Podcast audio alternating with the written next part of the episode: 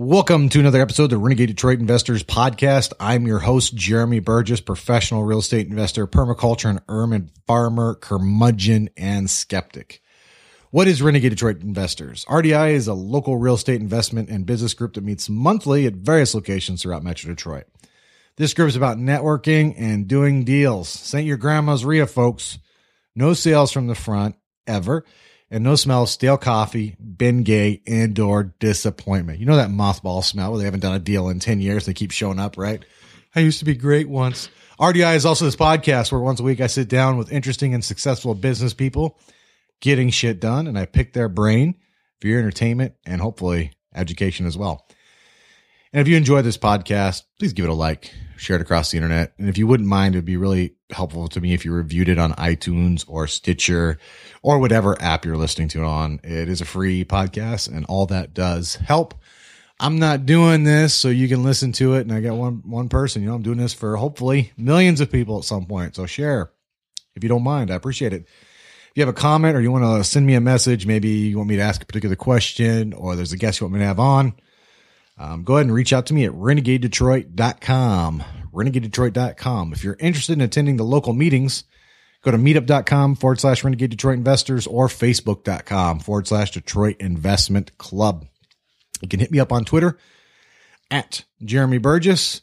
And if I ever get these videos edited and up there, you can go to youtube.com forward slash user forward slash Detroit wholesalers.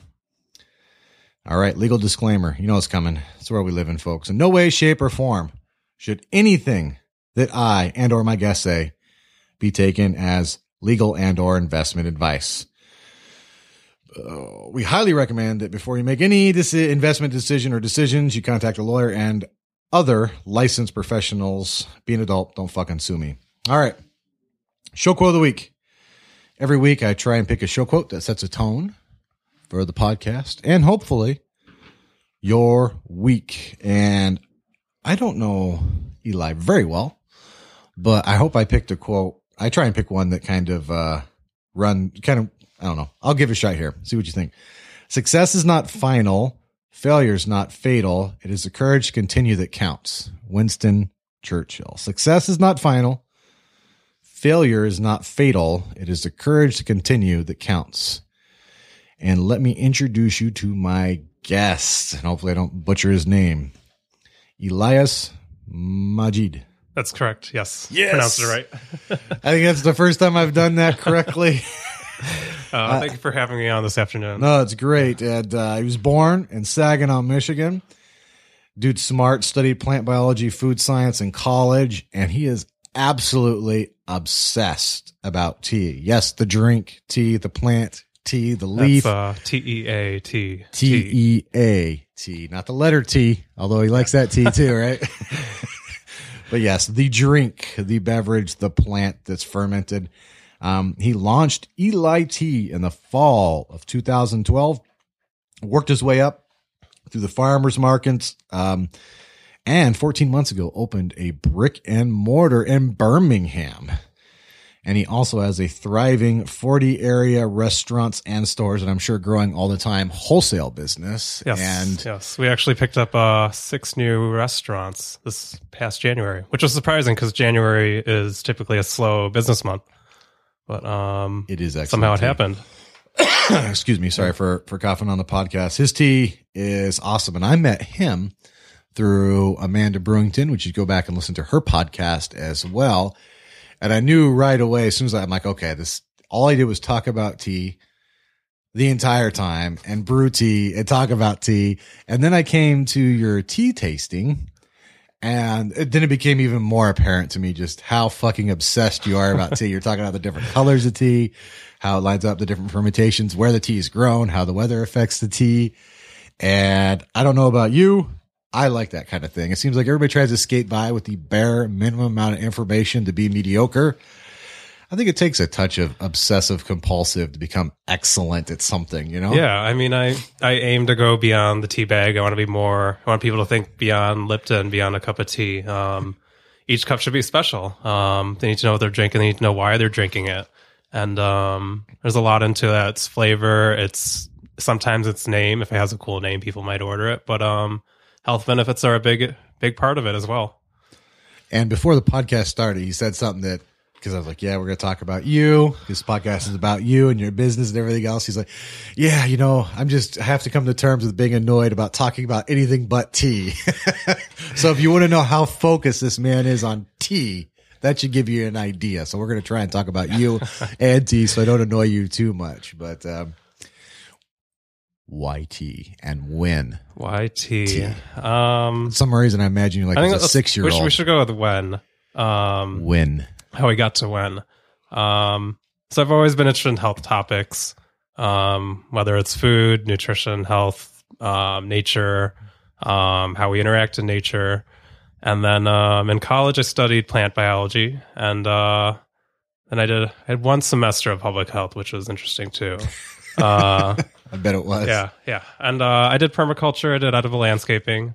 Uh, that's part of my research grants that I had. So that was really cool. It gave me the time and space and materials to grow lemongrass and chamomile. And I did have one tea plant inside my apartment because the tea plant's a little bit more tropical. But um, yeah, I was that kid in college that had all these plants everywhere. But anyways, um, I moved back from Chicago to Detroit and uh, started a food science program at Wayne State while starting up uh, my IT company. And um, I came to tea as a way to create my own job where I could continue to explore nature, plants, health, people, and culture, but also um, get paid for it. Um, I did uh, edible landscaping, permaculture, and urban gardening in Chicago, and uh, I loved it, but uh, couldn't really get paid for it. So that Farming's was- a difficult thing to that get was paid uh for, that was yeah, it was it was, it was hard hard to get paid for it in the city um beyond what the school or the university would give you as a grant. Um but um tea allowed me to continue to explore plant nature life and things like that. Um so I launched Eli Tea and uh I think your quote had a note on it. It was uh you know it took me about from the from the moment of inception of when I wanted to create the tea company and build my website and figure out my tea collection that I wanted to import or grow or source or blend or whatever it is, um, that process took nine months. But really, I mean, I felt like I'd been meditating on it for two years, and uh, I finally turned on my website on my birthday because I'm like, I have to do it or not do it. And really, what I, the biggest obstacle looking back was that moment of courage of starting your own business and putting yourself out there. failure can be a scary thing, right? Yes. Yeah. Uh, yeah, I can. And uh, And a retail brick and mortar too, because apparently you like to live dangerously, right? I'm going to start the hardest business possible, selling tea. yes. Uh, well, no, no. It's tea is uh, it's it's up and coming. Um, just not in Detroit, which is a challenge. Um, you have Adagio tea from Adagio tea from Chicago and Argo tea, uh, both with A's. A little confusing. Uh, Argo has over 40 stores. Uh, David's tea is from Toronto. They have another 20 stores. Um, Teaism in Washington D.C. They have about five stores. Tea Samovar in um, San Francisco. There's there's always a large tea company in all these cities, but uh, Detroit didn't have that tea institution, and uh, that's what brought me back to Detroit. It was a business perspective. Um, no one was here in Metro Detroit really selling premium loose leaf tea. Vacuum of opportunity, huh? It is it, it is opportunity, but um, that came that came with a lot of uh baggage. I'm sure it did, Uh, the right? big, the biggest baggage was uh, I don't what, what I don't get it. What are you what are you selling? Why is this more than why why can't I drink Lipton? You could try this first. why is this not two dollars? See, I feel that's a good thing about having a quality product is you could put it literally in their hand and they can drink it. And if you can't tell the difference, I don't know what to say to you, right? uh, you know, we have to we have to work up the language, the tea vocabulary, and whatnot. Um, you know, I describe a green tea as vegetal, um, meaning grassy. Um, we try to say, you know, a brisk, bold flavor will be something that has that like sharp bite to it, which also sometimes correlates with caffeine. That's the part I love. I like that bite. That the- crazy oh, yeah. one, that frozen one that you said was crap. Oh yeah, I yes. love that one because Yeah. I like how strong and stringent it, it, it was. I, I could see why you would like it better with um, a little bit of cream though in that. Oh yeah, yeah. I do like how you you accurately describe it because when you when we were doing the tea tasting, it did taste like a, I'm like man, that is a little vegetable. Yeah, so we want to whenever we have a customer taste a new tea, we try to walk them through the flavors while they're tasting it. Because I mean, they're tasting new flavors, they're having a new sensation of flavors, and uh, they don't have words to put to it. So we have to really educate them fast and quick. And um, we try to, I don't know, I try to say we're modern about it. You know, we're not using like the old British uh, tea tasting standards or terms, and we're, we'll use anything from, you know, it has a mango flavor, it has um, a sharp bite to it, um, just things that people will understand. Do you ever watch any of Gary Vaynerchuk's stuff or Wine Library TV? Uh, I have not. Okay. Yeah. yeah, you you should because he what what you're doing the tea, he did the wine. Like he made it unstuffy. Oh, well, there we go. Uh, no, the wine industry is definitely a source of inspiration. Yes. Uh, I mean, I feel the tea industry is where the wine industry was in the late 60s, 70s, where uh, you have people going from just red and white to really understand the regions and the harvests and things like that. Yeah, it's pretty intense too. Let I don't want to get too far ahead of ourselves. So you got out of college, plant dude, permaculture, looking for some opportunity, wanted to make some money with plants, right? Well, I need to need to survive like everyone else. I need Yeah. to have a job. I need to make money. I, yeah. But a brick and mortar. I mean, that's that's the a Yeah. brick and mortar Well- high quality tea shop. How'd you go from the idea to actually doing it Yeah. and everything in between? How so from the that? idea to the brick and mortar, uh, I think it was three or four years, depending how you look at it. You know, you sign the lease and then it takes another year to build out or six months to build out. But um, I, I was always focused on the brick and mortar because I really wanted to create that vision, that space of a modern tea cafe and what that means in context to Metro Detroit. Um, how are Detroit people drinking their tea? What are they drinking? What flavors do they like? Do they like it iced? Do they like it hot? Um, do they like iced tea in the winter? Um, do they want bubble tea? Do they want, um, how spicy do they want their chai? Um, all these different things. And once we opened up the store, it really gave us a whole new canvas to explore and experiment with. And um, I think we're gonna, we're gonna have a lot of interesting products come out in the next six months. So, um, How'd been you a- do that testing? I mean, how'd you come to the conclusion? How'd you figure out what people wanted to drink Um, and how they wanted to drink it? Because that's pretty intense. You just went through Yeah. like, you can tell you've been thinking about this. Like, Oh yeah, I've been uh, meditating on this for forever and every at every day of my life for like the past five six years now.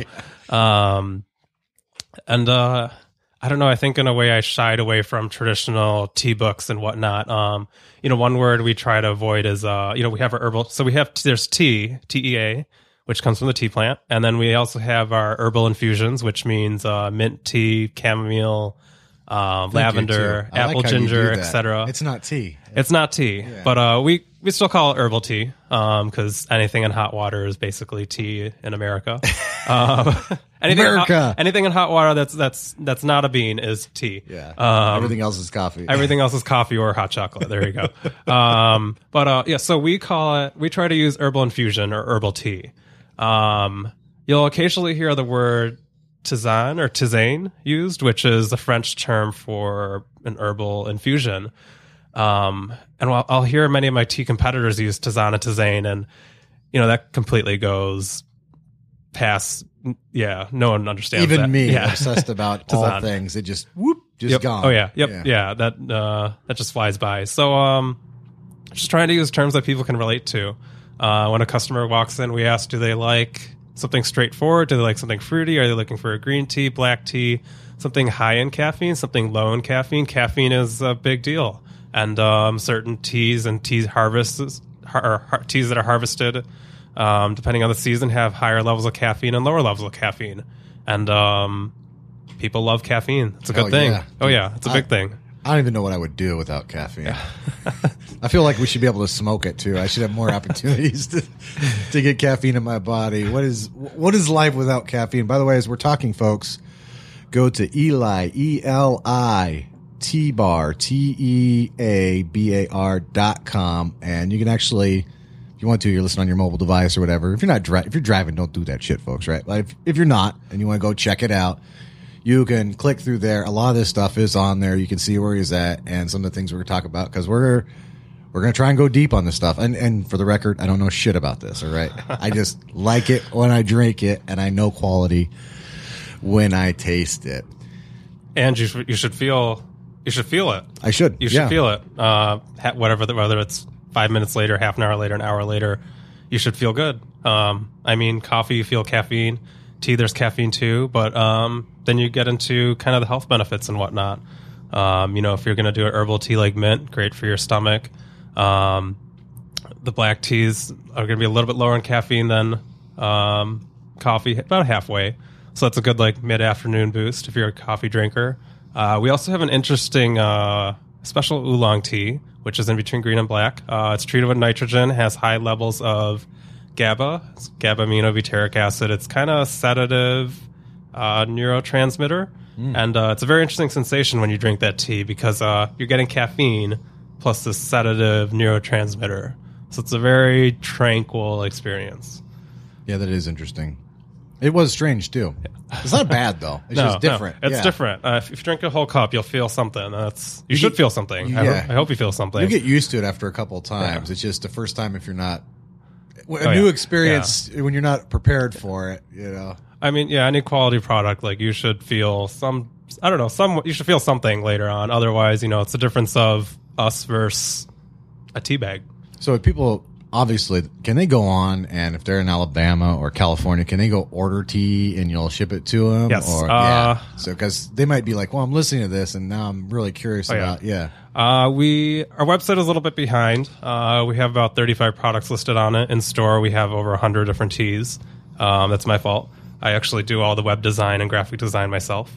Um, which was a beautiful website. yeah, and that was uh, part of the um, deal of me getting my company started. Was uh, I I made the website, I took all the photos, I put together a tea collection, I uh, did all the product label design, and you know I saved thousands and thousands of dollars.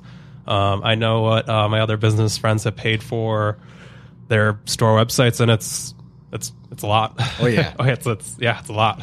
A merchant Yeah. website that could yeah, it could really especially one as nice as yours, that could But, really uh, run a lot of money. And uh, I finally had some time to sit back, so uh, we're going to do a huge update in the next six months, which is very exciting. And uh, I feel very proud of myself of how far I've come with my graphic design capabilities. How far how I'm able to churn out, you know, hundred new tea labels in just you know five six hours. Damn, that's pretty amazing. You're a Yeah. beast. You're a workhorse, huh? Yeah. Do you not work?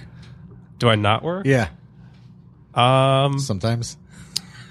Well, uh, maybe we should go on to like what do I think is fun. Um, There we go. What is what I think is fun. Uh, one, I do think work is fun. Uh, technically, I work. You know, the moment I wake up, I check my emails on my iPhone, and then uh, do it again once I'm about to pass out in bed. Um, so, what is fun is uh, I go to a lot of uh, networking events. Um, you know, I'll, I'll make deliveries and talk with other restaurant or business owners.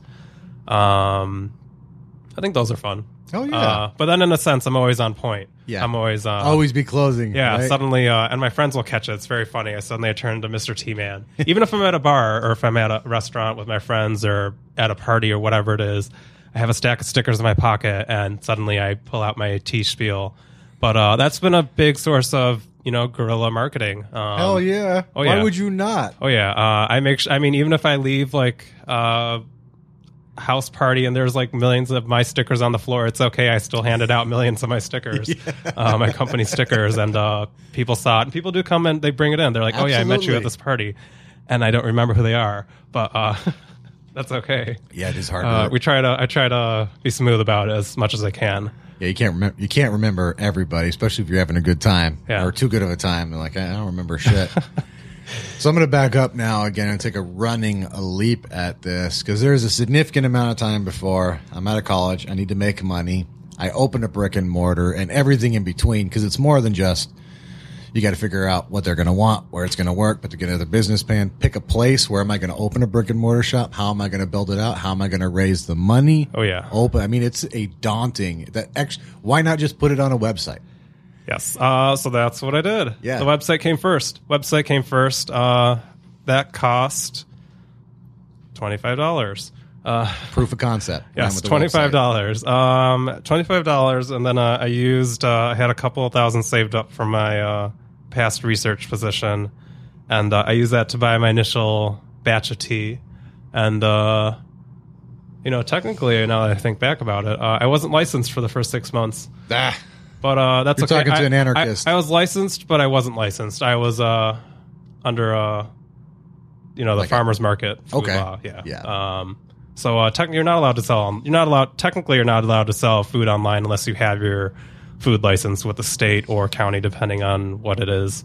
But um, really? I didn't know that. yeah, mo- most people don't know that. So uh, all those cookies you buy off Etsy are probably not from a licensed kitchen and should are not allowed to be sold online.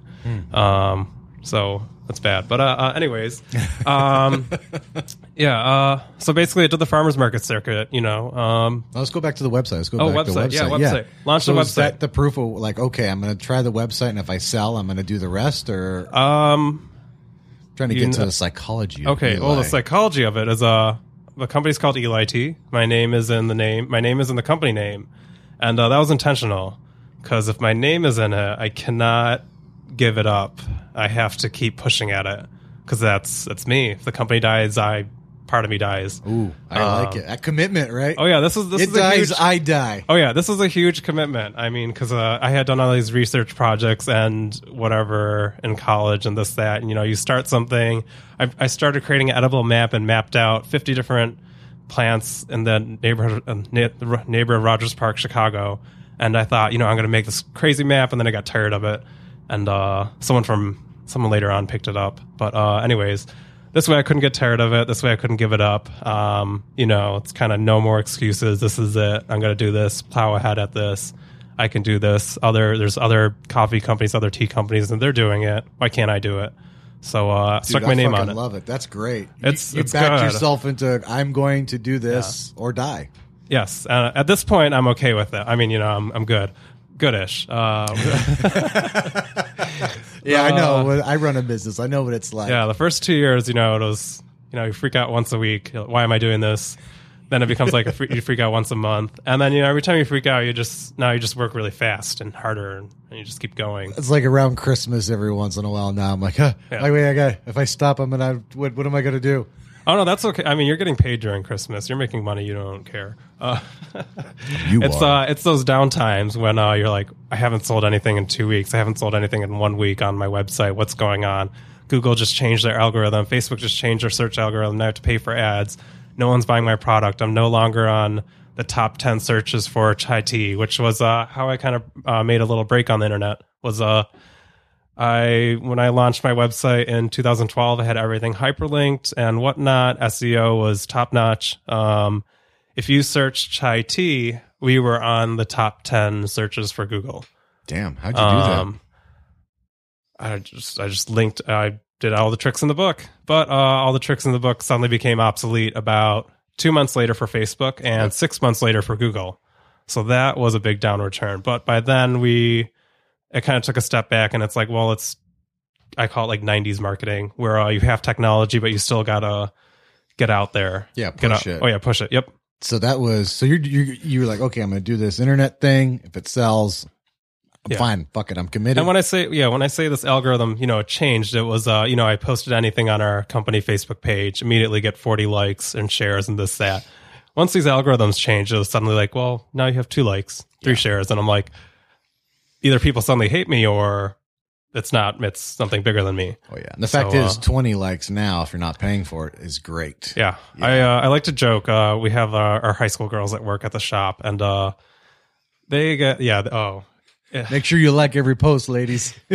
uh, the high school girls. Oh man, they just got like 100, 200 likes, and I'm like, this is crazy. I'm like, this is How do they do it? how do they do this? And I'm like struggling to get 20 likes. yes. Uh, Like Instagram. How do you get all? the- It's a dog. You- I can't get well, seven you, likes. You basically need to be a 16 year old girl. Pretty. That's that would that, help. that's basically the criteria of it. Um, hey, I'm working on. that's a whole nother. Yeah, that's a whole nother bag of issues. So you're doing the website, pushing it, and then you're like, I'm gonna. Why not people too? So how'd you get the idea for the farmers market, and and how'd it go? Um, um, you know, I mean, it's both. Um, farmers market, you want to get out there because it's a good way to meet people. Um, it's a focused crowd of people coming to buy to buy things, to buy food specifically. Um, and uh, it's kind of like laying the groundwork for if you do want to open up a restaurant or larger food business. That's kind of your test market of uh, do people want this product? Yes or no. Um, and there were some good markets I did, some bad markets I did.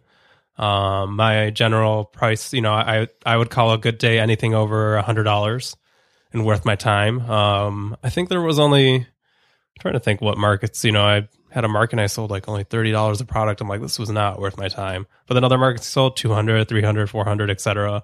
Um, I know a lot of businesses do a great, they kill it at Eastern Market every sa- uh, Saturday.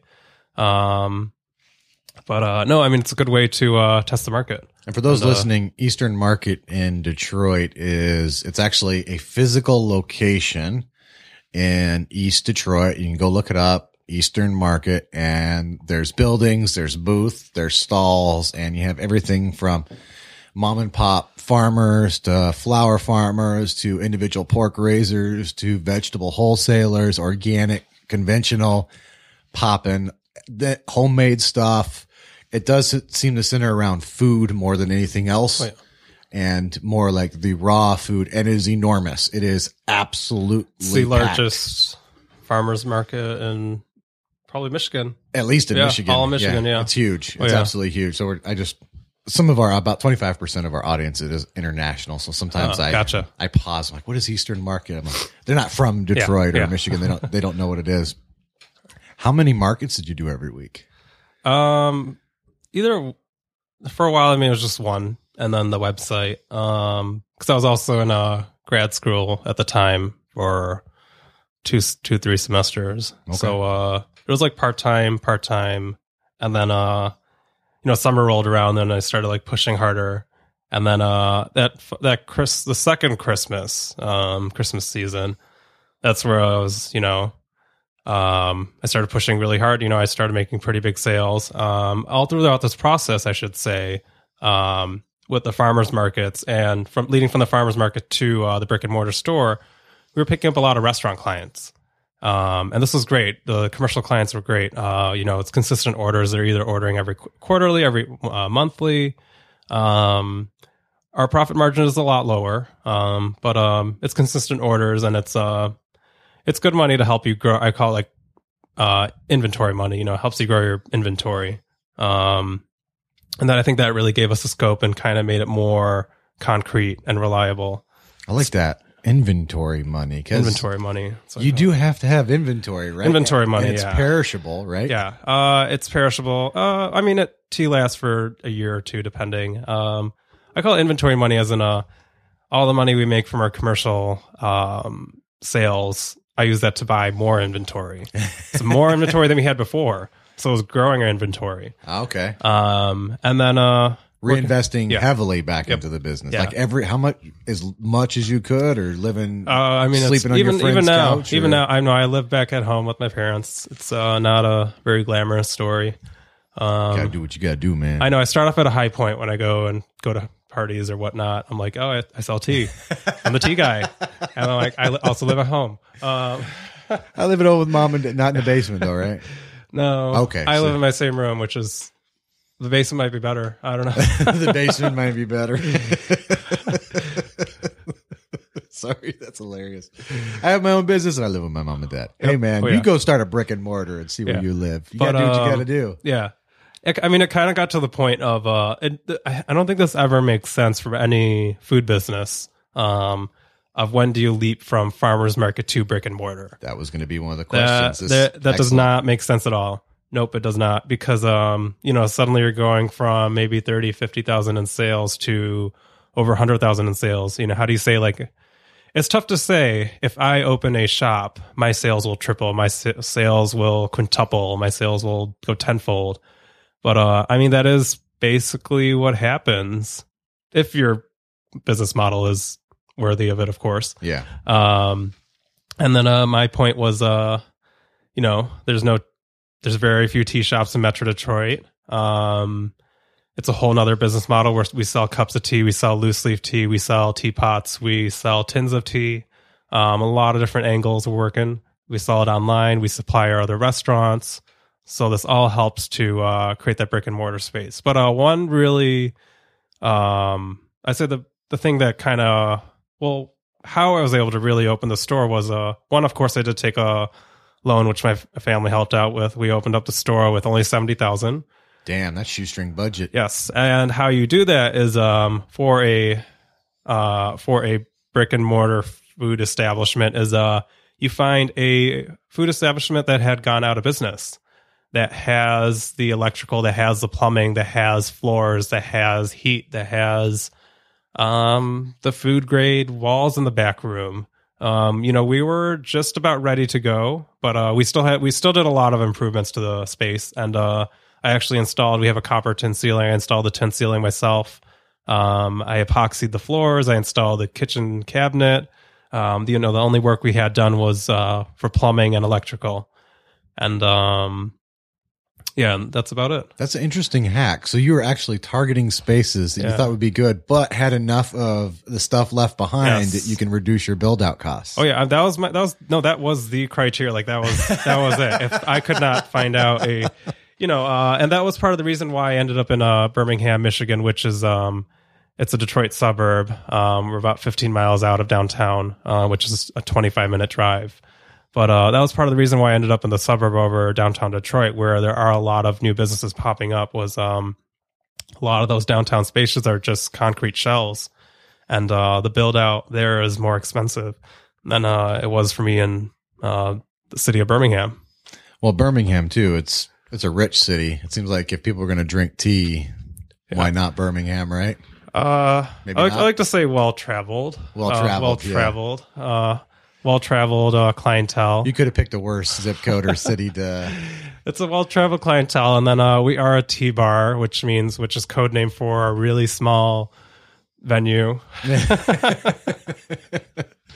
And how many people just stop and drink tea? Although they should. Yeah. Um, that's a great. I didn't even think about that. So you, you actually targeted places like, okay, what's the minimum amount of build out I can get here? no, that was, pretty much it's uh, minimum space, minimum build out cost. Dude, I love it. It's like a Um, little uh, hack right there. It is. It is. Uh, you know, um, the space that we occupy was a former cold stone.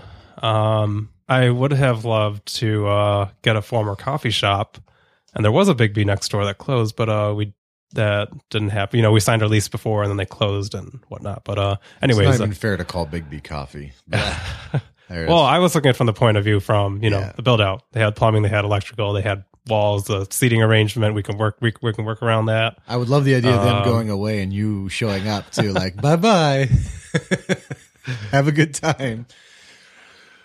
How long did it take you to do the build out? How'd you design the build out? And I know you got to pay rent the entire time, right? Well, the first couple months were free. Um, that's something you work out your lease with your landlord, hopefully. Um, always, especially if yeah, build it. You got to ask for a couple of months free. Um, and the more you can get, the better, of course. I wish I had more months than I had. Um, you know, I re- we ran into an interesting scenario, which was uh, I couldn't. I had a really difficult time finding a contractor and any uh, skilled labor employee or workers at all. Um, the first contractor I fired because they said uh, they just didn't like my design and we just didn't jive well. Slash, uh, the second contractor was half the price. Um, oh yeah, oh yeah, there you go. That's uh, yeah, I like lot that of- one a lot a better. lot of lot of red flags. Um, but anyways, um, yeah, I had a very difficult time finding a contractor because this is the summer of 2013. Um, that year of 2013, 30 new restaurants opened up in Metro Detroit. Um, you have a lot of construction going on downtown and in downtown Detroit. You have when I visited the city hall of Birmingham, there was 300 construction projects, whether it's residential, commercial, and that could be renovations, updates, etc., going on within the city. Um, and uh, lastly, you know, a lot of these workers, these skilled workers, left the state, you know, five six years ago during the recession, and uh, did not come back. So I had a tough time, and that really that pretty much delayed the whole process. yeah, Um, that sucks. I didn't even know there's that many restaurants opening at the same time. They just sucked Yeah. up all the talent, huh? That was uh I mean this is like across Metro Detroit. But um yeah, um you know, it could have been a 2 3 month process. We could have, you know, just painted the walls this that. It could have been done in 2 3 months, but it ended up becoming basically like a I think it was like 8 months, 8 month process and we got very cl- we opened up 6 days before Christmas and it all came down to uh one fire fire sprinkler which was not up to code.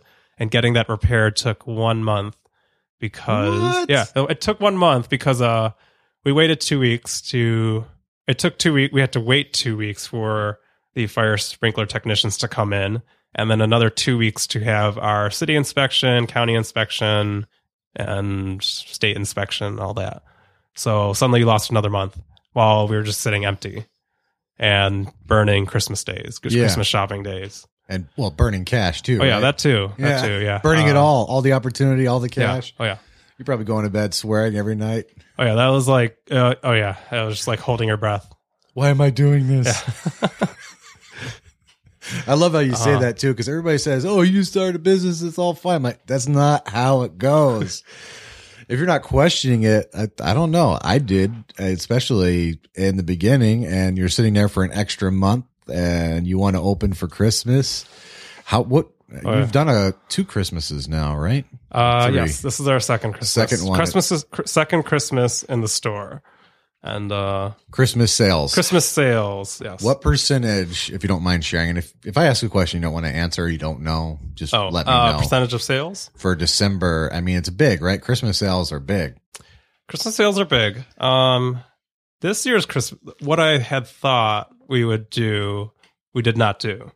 Um, it still was, you know, twenty percent of our sales, but um, yeah, we uh, this Christmas was interesting. Um, we had a lot of online orders, and then um, just the way people shop and whatnot. Um, you know, it didn't really come to my attention, but people are using our website as kind of a pre-shopping menu before they come into the store. Hmm, Um, Good idea. What am I going to get? Yeah, I uh, I don't know why this has gone over my head. It seems pretty basic, but uh, Well, yeah, it is a it is a Yeah. food establishment. Put your menu Yeah. online so Oh, yeah. people can check it out. that being said, I'm super you know hippy dippy and only shop local and buy local and haven't been to a mall in six months. And last time I went to a mall, it was at Macy's and it was to buy bed sheets or something. Under duress. Yeah, That's how I say it. When I have to do something and I'm forced to do it, and I don't Yeah. want to do it, but I have to do it, I'm under duress. Um, so I, so yeah, so I kind of forget how the rest of you know the population shops Yeah. sometimes, which is uh, good and bad. And uh, you know, it's something you're always slingshotting between back and forth. Is uh, you know, I'm a independent uh, tea bar located in downtown Birmingham. It's a walkable neighborhood, um, and that's different from the mall. And how do I get those mall customers out to my store?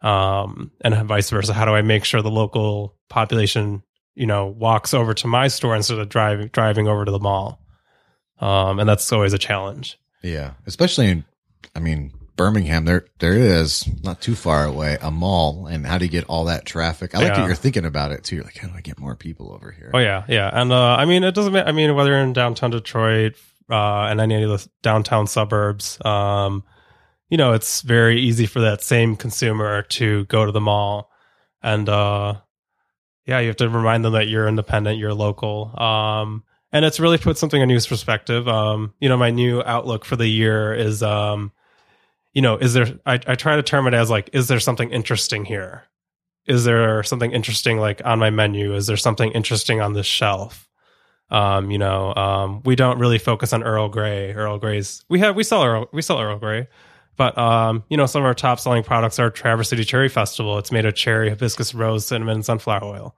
uh, we put a lot, a lot of focus on that. We have another uh, detox uh, blend. It's matcha green tea, yerba mate ginger.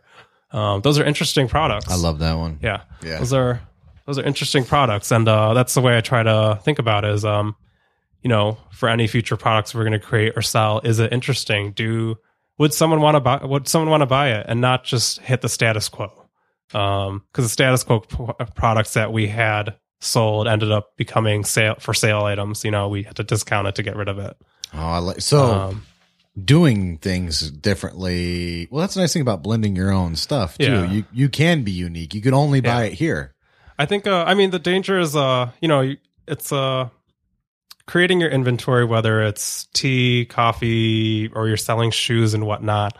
Um, you know businesses are always in flux of how much inventory are they going to carry or how little inventory they're going to carry. You know, Apple's done a great job just selling just an iPhone at first. They had one model of iPhone, then it became two, and now it's maybe like six, but it's still very streamlined. And uh, you know, not try not to uh, overcrowd things. And uh, I think the big, biggest thing is avoid those status quo products Mm. because uh, I, as an independent business, uh, you know, my Earl Grey is Earl Grey. And I don't think my Earl Grey is really going to compete, or I think my Earl Grey is at a disadvantage compared to a grocery store Earl Grey because it's still Earl Grey. But the grocery Earl Grey is better though. Way it is. better. It is better. It's Yeah. true. So But, I uh, know yeah. some people don't give a shit and they still buy the Folgers in the can and Oh, the yeah. Maxwell House and they're like, hey, coffee's coffee's co- tea's tea. Well, that's Coffee's where not coffee. yeah. Tea is not tea. Yeah. But that's where you know the Traverse City Cherry Tea is our number one selling product, and that's where it excels. Is we sell Traverse City Cherry Tea, and no one else sells Traverse City Cherry Tea. It's a unique product. It's a product people can relate to. It's made with cherry, hibiscus, rose, cinnamon, and sunflower oil. Um, you know, in the summertime, we're easily going through gallons and gallons of it at the store, and we have it pre-brewed and iced and sweetened with cane sugar, and um, customers love it. It's, uh, it's a beautiful color yeah. too. Oh yeah, it's bright red too. Oh, ju- It's I, good. I bet you Everything the first yeah. time you Yeah. came together with that, you're like, oh yeah, I'm going to sell the shit out of this. Tastes great, looks great. Oh yeah, no, I was uh I was very surprised. Um, you know, in the summertime, our sales it'll be uh, pe- uh with our website. It's interesting. People will buy um the Traverse City cherry tea, and then they'll buy something else. They'll buy Darjeeling tea. They'll buy peach white. But uh, the cherry tea is kind of an anchor product, and um, that's why I keep going on about that whole status quo product, that niche product. Um, or, or thinking about that is uh, what's your anchor product? Man, that's a great point. Have something unique. They come there for that, and then they buy the other stuff they were going to buy anyway because. Yep. Oh man, yeah. that's an excellent point. Um, you know, it's like a grocery store. Grocery stores have all grocery stores have eggs, milk, eggs, eggs, milk, and bread, and then they have different types. And then depending on your grocery store, they have different types of cereal. You know, the difference of like Whole Foods and Trader Joe's. You know, they all have these anchor products, and you get sucked into the accessory products while you're going to buy that anchor product that you need. I just realized I do that with hummus. There you go. I only buy garden fresh hummus if I don't make it myself. So I actually decide where I'm going to shop. That see, Oh, yeah. they got me without even me realizing it. Yep. the Eli's of the world, everything. Like, How do I get this guy in my store? I don't think they were thinking hummus, but to your point, Oh, catch yeah. him with that, bring him in with the unique selling proposition and unique product, and then Yeah. they'll buy the other stuff.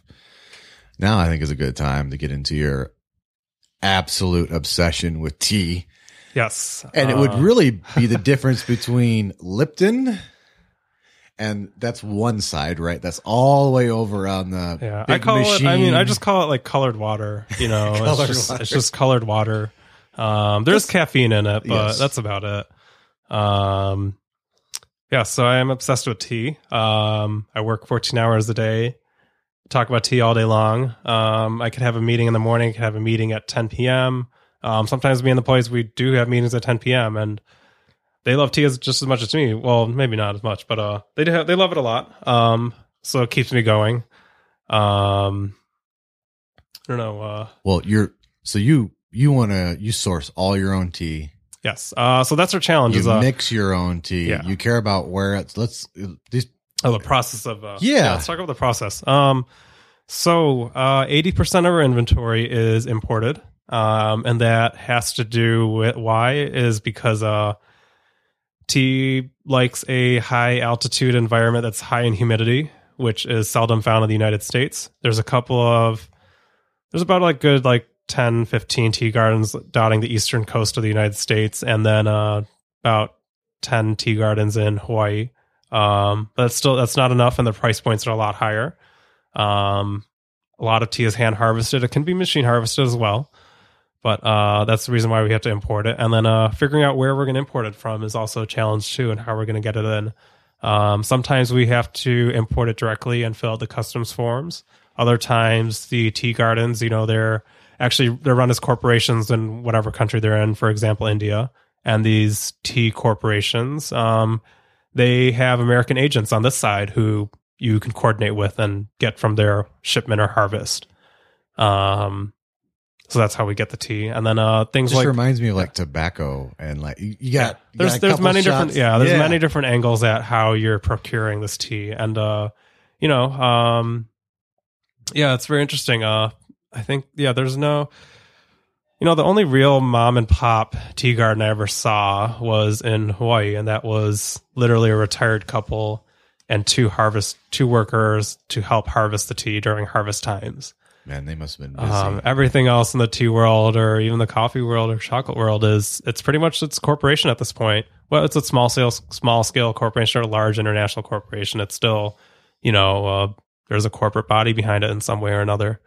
So uh, it's always interesting to think about. yeah, I bet it's um, interesting to work with them too to try because I see I see some similarities here, uh, and I don't know much about it, but I have you know Amanda has a shop. Um, Frank has Hazano. Um, I know several people who own cigar shops, and there, there's similarities between them. Yeah. micro batches, Oh, yeah. climate any uh, any agricultural product. Yeah. you know. Um, and you really geek out on that shit, man. You really nerd oh yeah, yeah, yeah. This is growing this Um, year on this side of the hill. Yep. At first pick, all that. Let's. I, I want these people to know how because I think obsession comes with success too, right? Yeah. Um, so If I opened a tea yeah. shop, I would fucking suck. You know, like Um, so a lot of our teas come from. We do a lot of Himalayan teas, a lot of Indian teas, um, a lot of Japanese teas. We're very slim on Chinese teas. The Chinese teas we do get are via Taiwan. Um, it's not something I know much about, and uh, that's because my family we are we're of Indian heritage, so I go back to India pretty often. Um, Japan, I I don't know. I took a couple of semesters of Japanese in high school and college, and uh, I just came in contact with someone there, and uh, that helped me navigate some of the Japanese teas we import. Uh, the Taiwan teas, I met uh, one of the tea garden owners while I was just on vacation in Los Angeles, and that kind of that clicked out. And that's uh, that networking part, right? yeah, and that Taiwan tea garden owner, you know, they make eight different types of oolongs, and we carry them all. Um, so that solved a big problem. Um, and uh, yeah, it's all these just chance en- encounters in a sense. But um, yeah, I mean, definitely workers' rights are very important. Um, you know, you want to see that people are paid appropriately, that they're living, you know, living, that they have somewhere to live, um, and all that. Um, I feel very confident in what the uh, how the Indian government protects a lot of their workers and worker rights. There's a lot of advocacy gr- groups out there in the tea gardens exp- uh, and the tea mountains, um, informing women of their rights and their and whatnot. Um, Japan's pretty safe. You do have to worry about uh, nuclear uh, because of the because of the Yeah. yeah, the Fukushima was it Daiichi plant? Yeah, that was it. Fukushima Dai- Daiichi, I think. Yeah. I could be wrong. Sorry. That's some sad shit. yeah, uh, so you need to radiation and Japanese tea is is a new thing um, to worry Just to about. complicate your business. a yeah, to make it more complicated. Put a big old X. On. yeah, We're getting it from India. I shouldn't laugh about it, but uh, no, uh, that was a that was a big thing in the tea world. Yeah. You know, once that happened, suddenly China, Taiwan, everyone was like, "Oh, you don't want to buy Japanese tea. It's it's it's po- it's oh uh, yeah, it's atomic." yeah, ruthless salespeople undercutting Yeah. Oh yeah. um, no, that took, Japan. What? Oh yeah, that took a. I I do know from uh, within the industry that that whole tea harvest and uh, many of their agricultural products for that harvest or season they were just thrown out. That's so Um, sad. But what are you gonna do? Yeah, yeah. What are you gonna do? Um, It's a tough spot to be in. I'm Yep. glad I wasn't that farmer. Yeah. Jesus, that just that probably ruined lots of people. yeah, yeah. But uh, yeah, I mean, figuring out the ethics of it and um, you know the growing conditions. How how I like to call it how organic is it? Um, you know the conditions of growing of what is organic varies from country to country. Um, What are you targeting? What you what what is the would be the platinum standard? I know it's not always possible. standard? But what do you what's Eli shooting for? Obviously, Um, happy workers that are paid enough to have a living wage. yeah p- workers that are happy that are treated well um we do sell a lot of organic teas but i'm okay with teas that are grown with fertilizer that but without pesticide That's a good point. yeah. so i think pesticide is our big biggest concern over fertilizer because a lot of the fertilizer it's pretty basic it could be like Miracle-Gro it's your typical npk fertilizer um so but uh you know uh yeah and that's why i say you know how organic is it yeah the term is how organic because uh I, I always laugh when i see uh teas saying they're usda organic but it's from india or it's from japan i'm like that doesn't make any sense no, that doesn't. does not make sense. Or coffee. I mean, coffee chocolate, you know, it says USDA organic. And it's like, well, it wasn't grown here. what is how what like what real enforcement does the USDA have on this product? None. Um, none. It's none. None at all. Um, and people don't realize that. Um, but I mean, it is from our from a business point of view. It's it's good marketing. It's good marketing to apply each product uh, to be USDA organic. Um, it's something that we might even do in the store ourselves. Um, what it's coming down to is uh, we have hundred different products. That's a lot of licensing fees to pay to get that USDA uh, seal on it. And uh, I mean, right now, I feel that I feel that we do have good product and we're fine. Just we just write organic as organic. We don't use the USDA seal, but um, you know, might, maybe one day we might do it. Um, even though our a lot of our products are coming from India and Japan and Taiwan, and that's not the It's not United States. stopping anyone else from doing Yeah, it, right? Uh, it's got a stamp. It must be okay. yeah, Stamped. yeah. I'm safe. But uh, I mean, also, well, let's uh, let's talk about uh, the, I mean, going from that to uh, in our tea tastings, um, in our T one hundred one tea tasting, we do a round where uh, I have the I have the participants taste for um, which is organic, which is not organic. Um, and we pick up a, I pick up this terrible green tea that I picked up in Chinatown, Chicago. There's some really good tea in Chinatown, Chicago, but uh, I picked up like the worst one from the grocery store, and it has this metallic taste. Yeah, it's a bag Uh, that's 40 pounds for 10 bucks. Yep. Oh yeah, there you go. Yep, that's Yep, it. Don't that's- buy that. In the Chinese store, yeah, I don't buy exactly that. what you're yeah. talking It's crap. Don't buy that uh, giant bag for you know pennies. Yep. Um, so that's what we have the when we when we do tea tastings, we try to make uh, our customers understand what does organic maybe taste like, even if they don't see the laboratory results.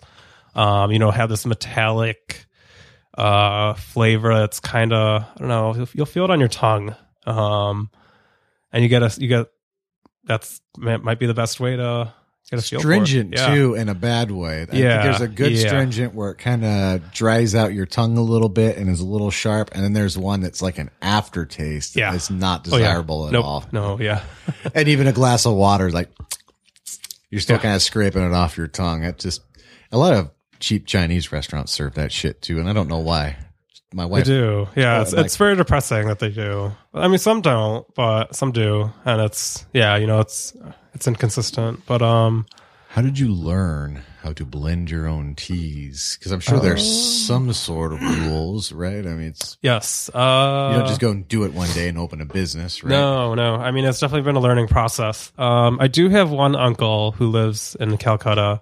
Actually, uncles, they're brothers, and their tea company split into two because their their father started it. But uh, no, they have a tea shop in Calcutta. Um, well, both have tea shops with us. Um, so I picked up the initial, you know, knowledge of blending from them. Um, a lot How of old? How old were you? uh, this is just every time I visit. I never really thought about it. I always so I'd visit. So uh, I'm 27 right now. Um, I visited India every two three years of my life. Um, you know, I would go see my uncle's tea shop. I would go to the tea mountains just as kind of family vacation, and I never thought anything of it. But I was seeing this all the time Absorbing and just it absorb. Yeah, and like really a sponge. yeah, and really absorbing all this knowledge. But then two, uh, I think the biggest thing is um, I think I'm a pretty good cook. Um, I can cook Indian curries and whatnot. And those are multi-step processes where you're adding one ingredient after another in a specific order and whatnot. Um, and I think that was really the key to making a really good tea blend, making sure it's just perfectly spiced, perfectly scented, perfectly uh, blended. Um, it's cooking. How Yeah. much practice did you have to do? Um, Was it I wouldn't call it practice. No, I wouldn't call it practice. I would call it, uh, Experimentation. yeah, uh, you know, if, oh, That's okay. it's not like I just, uh, actually, well, at this point, I do sit down and I create things. You didn't at Uh, first. You just knew no, it at, fir- worked. at right? first it's uh, you know, you blend and you're like, oh, this tastes bad, and then you put a little less and you put a little more. Um, but at this point, I mean, in the game, it's I actually work back from the name. You know, um, we wanted to create something called green green ginger, and uh, I found two greens and a ginger. Why I like this idea. Yeah, Okay. Work, working back from the name is a little bit easier, and then even Traverse City Cherry Festival. Um, that is none of our competitors even carry anything like it. Um, I know cherries were good. We- Um, hibiscus gives it a red tone and gives it a nice citrusy bite as well. Um, cinnamon gives it a light spice. Too much cinnamon is very bad. We use a very tiny amount of cinnamon. Um, the rose gives it a, perfect floral fragrance, and then we add cinnamon, uh, sunflower oil because uh, one because it uh, it fits categorically with uh, the ingredients in there of flower floral ingredients, and then two, uh, we use that sunflower oil to, so that the cinnamon will stick to the cherries. So the cherries are rolled. Cherries are spritzed with cinnamon, uh, sunflower oil, very minimal sunflower oil, then uh, dusted with cinnamon, and then blended with rose and hibiscus. Oh, and uh, I forgot to mention that the cherries are also baked while they're rolled in cinnamon. So Okay. that really brings out the flavor. Yeah, it does. I love, by the way, my favorite way of cooking. Uh, I think they categorize it as Southeast Asia, but that includes Indian and Thai. And it is a particular, there's two ways of cooking, the French way and the Southeast Asian way. And I, I'm a huge, I cook all the time. It's very complicated. It It's, It's hard. It's a, but it's a great way to build flavor. I made a lot of bad curry. Oh Um, yeah. Oh, I when you don't know what so you're doing though, it's really, if you know what you're doing, Yeah. it's not so bad. It's like anything, right? I mean, I would say it was uh wasn't until I was a senior in college. I'm like, oh, I got it down finally, and I'm not starving anymore. Uh, I st- I still need lots of work. I'm much better with Thai than I am with Indian. I think Indian is way more complicated, but Yeah. I, I could do a. I give myself like a seven point five curry. I think in- Indian's complicated because the instructions are complicated. I mean, I, it's even I'm I'm bad about it too. I'm I try to explain to the employees when I have them blend some of the tea. I'm like, just give it a shake of that, shake of this, and then you know uh, a long shake of that. And they're like, what does that mean? Like, what is Yeah, what is a long shake? it's a mean? long shake? Well, if you're pr- once you're practiced, uh, it, it does get easier. So Yeah. it is it is a science, Yeah, uh, any cooking, any it. Uh, but the practice makes it an art. I think yeah, too. there's uh, there's there's always ingredients, instructions, and then there's technique. Um, how is your technique? yes. Um, I had good lab technique when I worked on lab. Great lab technique. Um, wasn't so good at lecture though. But uh, lab, but I mean that, that probably would explain why I worked in a lab. Um, it was fun. I want to go Uh. back to this point here because I thought it was a genius point where you start with the name. So it's like you're thinking about how because you are in the business Oh, of oh. selling, All right, yeah. Oh, and so you start with a great selling name and a unique selling proposition. Yes. and work Um, your way backward. How'd you come up with that idea? well, um, so tradition, not traditionally. Um, a large portion of the tea industry in the United States has been selling imported tea products, um, and this includes a lot, many, many Chinese teas, um, such as Pai Mu Dan, um, which goes by white peony here in the United States. Uh, Okay. Pai Mu Dan means nothing to anyone here, unless I explain No, it to yeah. you. It doesn't mean anything. Um, but white peony sounds light, floral, um, gentle.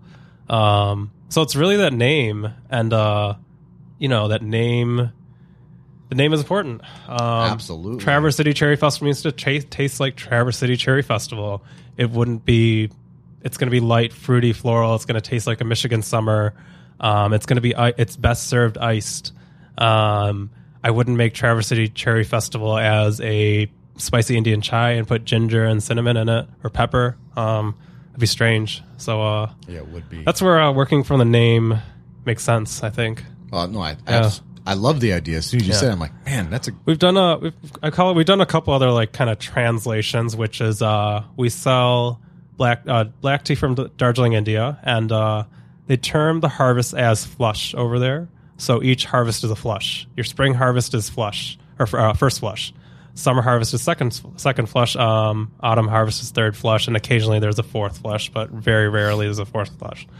Um, so we have translated the name of Darjeeling first flush and second flush to Darjeeling summer harvest and Darjeeling spring harvest. ah, okay. Or sorry, uh, spring and summer harvest. Yeah. Uh, bring bring it to the people. yeah. Um, and that's made a world of difference at the store. It makes sense. People are like, oh yes, I'll have the summer harvest. It's higher in caffeine. It grows faster.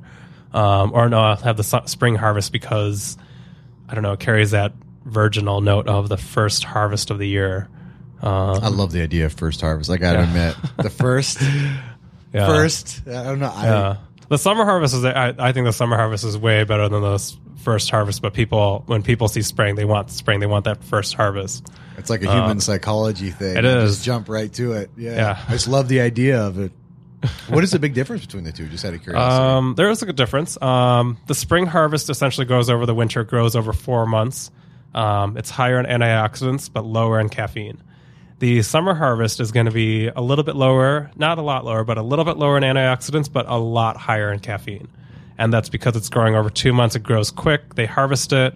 Um, and yeah, that's Yeah, it. because caffeine does have a shelf life, right? Um, caffeine is super shelf stable, but um, But it's pretty much younger um, tea leaves have yes. younger tea leaves, and I'm not sure about coffee, but younger tea leaves have higher levels of caffeine than older ones. So that's where you want to pick those young buds over the older leaves. A lot of uh, a lot of parallels here too, right? Yeah. Just kidding. I love you, babe. I would never think like that, but I couldn't. I couldn't hardly avoid it there. How many different varieties did you start with, and and how did you determine what varieties to start with? Did you poll Um, people, or just uh, just a tea you liked, or You know, that's a good way to put it. Um, my, I would say my collection represents everything I want to drink. Um, I sell two teas that I don't want to drink. Um, dude? I love that so but much. we saw a lot of it, so that's okay. You're the Out of, out of, consummate out of the hundred products, we sell two teas that I don't want to drink. and I sell the shit out of it, so I, and I we could still li- sell we yeah. still sell it. But uh, no, I, I think it's strong. I think it's important that my tea collection represents something that I want to drink. Um, I try to go back to the memory of. So I had tea parties essentially with my friends in college. I was the one who was, you know, I'm like, oh, I picked up this really cool tea from this store. You guys should come try it out. And friends would come over, we'd brew a pot, and we all taste it. Yeah, you're so obsessed, Um, dude. It's, yeah, it's that was- hilarious. you're having tea parties. I know. I, I know. This is where it goes back to like that Yeah. really good pickup line of, you know, just talk about tea. Yeah, I can see how you could get there now. The Um, Eli strategy. Yeah, but by date number three, I'm, they might be bored. Enough about the tea already. that's okay. Just get a new date, another date. yeah, there's more fish in the sea. Uh, yeah. Yeah. So you're having tea parties in college and trying new. So you you basically spent a life building a repertoire of tea you like. Yeah, it's uh it's a lifestyle. Um, it's a lifestyle. I never drank coffee. I drink coffee occasionally because I couldn't find anything else. That's how the world works. But uh, It does seem to be there's coffee people and tea people. yeah. And then uh, two oh, oh one other thing was uh, I mean this is all about caffeine. This is all about caffeine, coffee, tea, etc. And um, you know at uh, the college cafe where I would order tea, they'll give you one tea bag, and if you order a large, just give you still they still give you one tea bag. But it's not enough tea for that tea that large cup. So that's where I ended up ordering coffee. But even then, I would uh, I don't know, it wasn't my cup of wasn't my cup of tea. um, I don't know. My body feels different when I drink tea. Uh, Well, it is I- cultural too. Let's. Yeah. Not everybody who's listening maybe maybe understands, but culturally, your family's originally Yes, a long are- time ago from India, right? At some point in time. Um, families from India always drank black tea with milk and sugar at home. Really strong black tea. Um, when you're brewing it that strong, you get a lot of caffeine out of it. Um, black tea also ca- contains L-theanine. Um, you can think of it as uh, it's a common neurotransmitter, um, counteracts caffeine, and uh, basically prevents the jitters that some people complain about with uh, coffee. I do get that um, yeah. every now and then, like on the sixth or seventh, if it's one of those days. sixth or seventh cup of coffee. yeah, I try and limit myself to three, but Oh. I fail miserably sometimes. That's when I drink tea, by the way. Yeah. Like, no more coffee, tea, which is crazy because I like tea so much. I Yeah. just, I'm a coffee whore. We do have a lot of uh, customers who drink tea because of uh, stomach acid- acidity issues. Uh, when they drink coffee, they have acidity issues. But um, we also have a lot of customers, you know, they get their morning cup of coffee, but they end up coming in later in the day because they're looking for a cup of mint tea after lunch to for digestive pers- purposes, things like that. Um, and then also, of course, it's it's social. Um, it's a fun way to meet. I like I like its social. It's yeah, Let, us explain this. I I happen to have lived in lots of places and traveled the world. For whatever reason, I'm not saying in America that drinks aren't social, but for the most part, it is. You stop to get a cup of coffee or tea, it's viewed as I'm here to get my caffeine. I'm leaving and going about my business. But in other cultures, that's not you get the a pot, you get a pot of tea and you share it. Yep, yes. that's where that's where the whole college tea party happened because you know essentially with loose leaf tea, if you if you're not aware, um, you can re-steep it multiple times, and uh, depending on the quality and grade, you could go up to something like 14, 15 times with a really high quality oolong tea. Uh, your typical black or green tea will just be uh, steeped two to three times. But uh, and for that social aspect, you know, I could brew a pot of tea, and if one person comes in, if another person comes in, if another friend invites another friend, it's okay. I just pour more hot water. There you and go. we're good to go. Um, we can just pour more cups of it. I'm And, thinking uh, also in Japan and like in India. In Japan, there there are ceremonies around tea too. Is there anything like that um, in India? Um, there's definitely tea ceremonies across the world. Um, for India, I would say their ceremonies are not. Pro- yeah, non-existent would be a better word to put it. Uh, or traditions, maybe ceremony. yeah, I would say tradition. Yeah, tradition. Um, yeah, no, there's nothing like the Japanese tea ceremony in India, but um, there's traditions of uh, you know, the chai tea, the chai tea with milk and sugar is drink drank out of was was traditionally drank out of a clay cup, and the clay cup kind of adds a nice earthy flavor to it. Um, you know, in the Himalayan mountains, they do a brew. It's uh, Kashmiri chai, which is actually a green tea boiled for about between half an hour to two hours with a little bit of baking soda and sugar. And from that green tea, it turns pink, uh, which is Baking soda and sugar. yeah. Uh, I've Why? I keep trying to practice. I still haven't nailed it down. We've done it a couple times at the shop, and it's been hit or miss. Uh, and you take better measurements or notice of what I'm doing. But um, yeah, the baking soda will turn it pink somehow. It's magic. Some some yeah, some chemical reaction of some Yeah. sort. Yeah, yeah. Um, I I don't actually know what's going on there, but uh, it pretty much yeah, it's it's oxidizing. That's what's going on, and uh, it develops this pink hue as it uh boils. So uh, yeah, a lot of different specialty brews there. Does anybody drink coffee in India? Yes, they do. Really? Uh, yes, they do. Um, Ten people. no, uh, a lot of a lot of South India drinks uh, coffee, Okay. and that's because uh, that's what they're growing. They're growing coffee, so they drink coffee. That's about it. That makes sense. You're gonna drink what Grow you co- grow. yeah. It's it's amazingly affordable when it's in your backyard. and it has uh i mean it has woven itself into the culture though you know let's let's go get a let's go get a latte or things like that but um yeah most of south india will drink coffee over tea because that's what they grow All right, so I'm intensely. Do you have a tea schedule? Because I my own personal schedule I find myself drinking certain coffees at certain times of the day, despite my best efforts. So I was curious, as obsessed as you are, if there's a particular way to drink for the. I guess Frank would call it for the cycle. If you're going to drink a lot of tea, is there an order in which it works? And uh for my own personal cycle i need a strong assam black tea or sometimes i'll drink a kenyan black tea in the morning brewed extremely strong with milk and sugar um later on the day question, sorry, why why not cream? Why milk and sugar? Oh, I think cream is too uh, too harsh for tea. It kind of sublimes the flavor, but Okay. um, I like milk, but I go with whole milk. Um, no two percent, no skim. That's what I'm talking about. Um, I like to we like to whip it up, make sure it's steamed.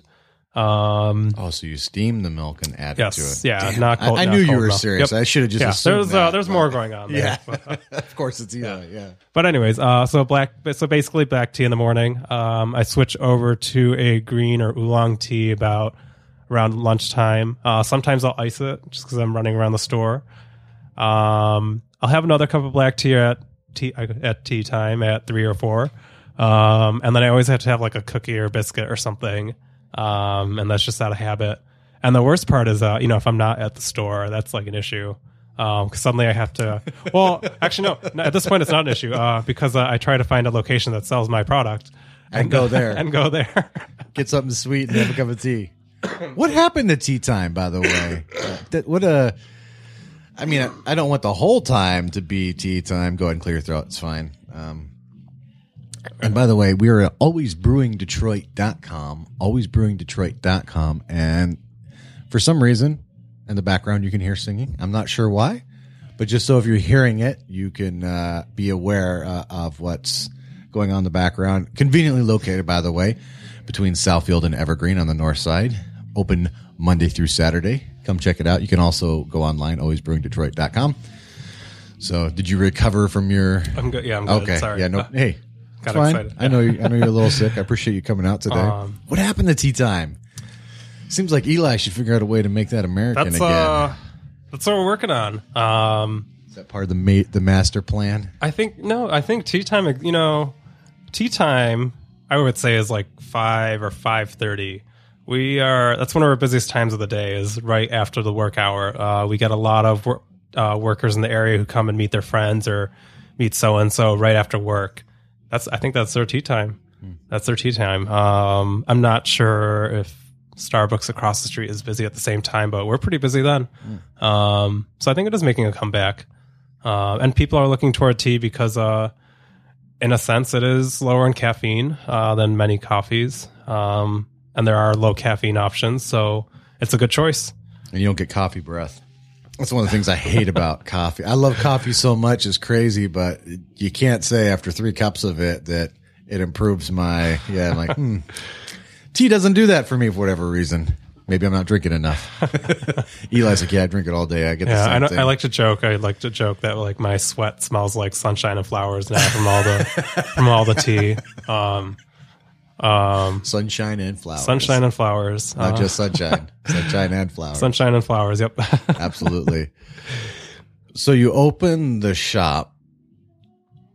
First of all, I know there had to be, you're waiting to open your shop. There had to be some stress, but can you remember the first day you opened your brick and mortar yes. and what you felt like? And Um, well, let's backtrack to the yeah, the opening. Uh, so the newspaper.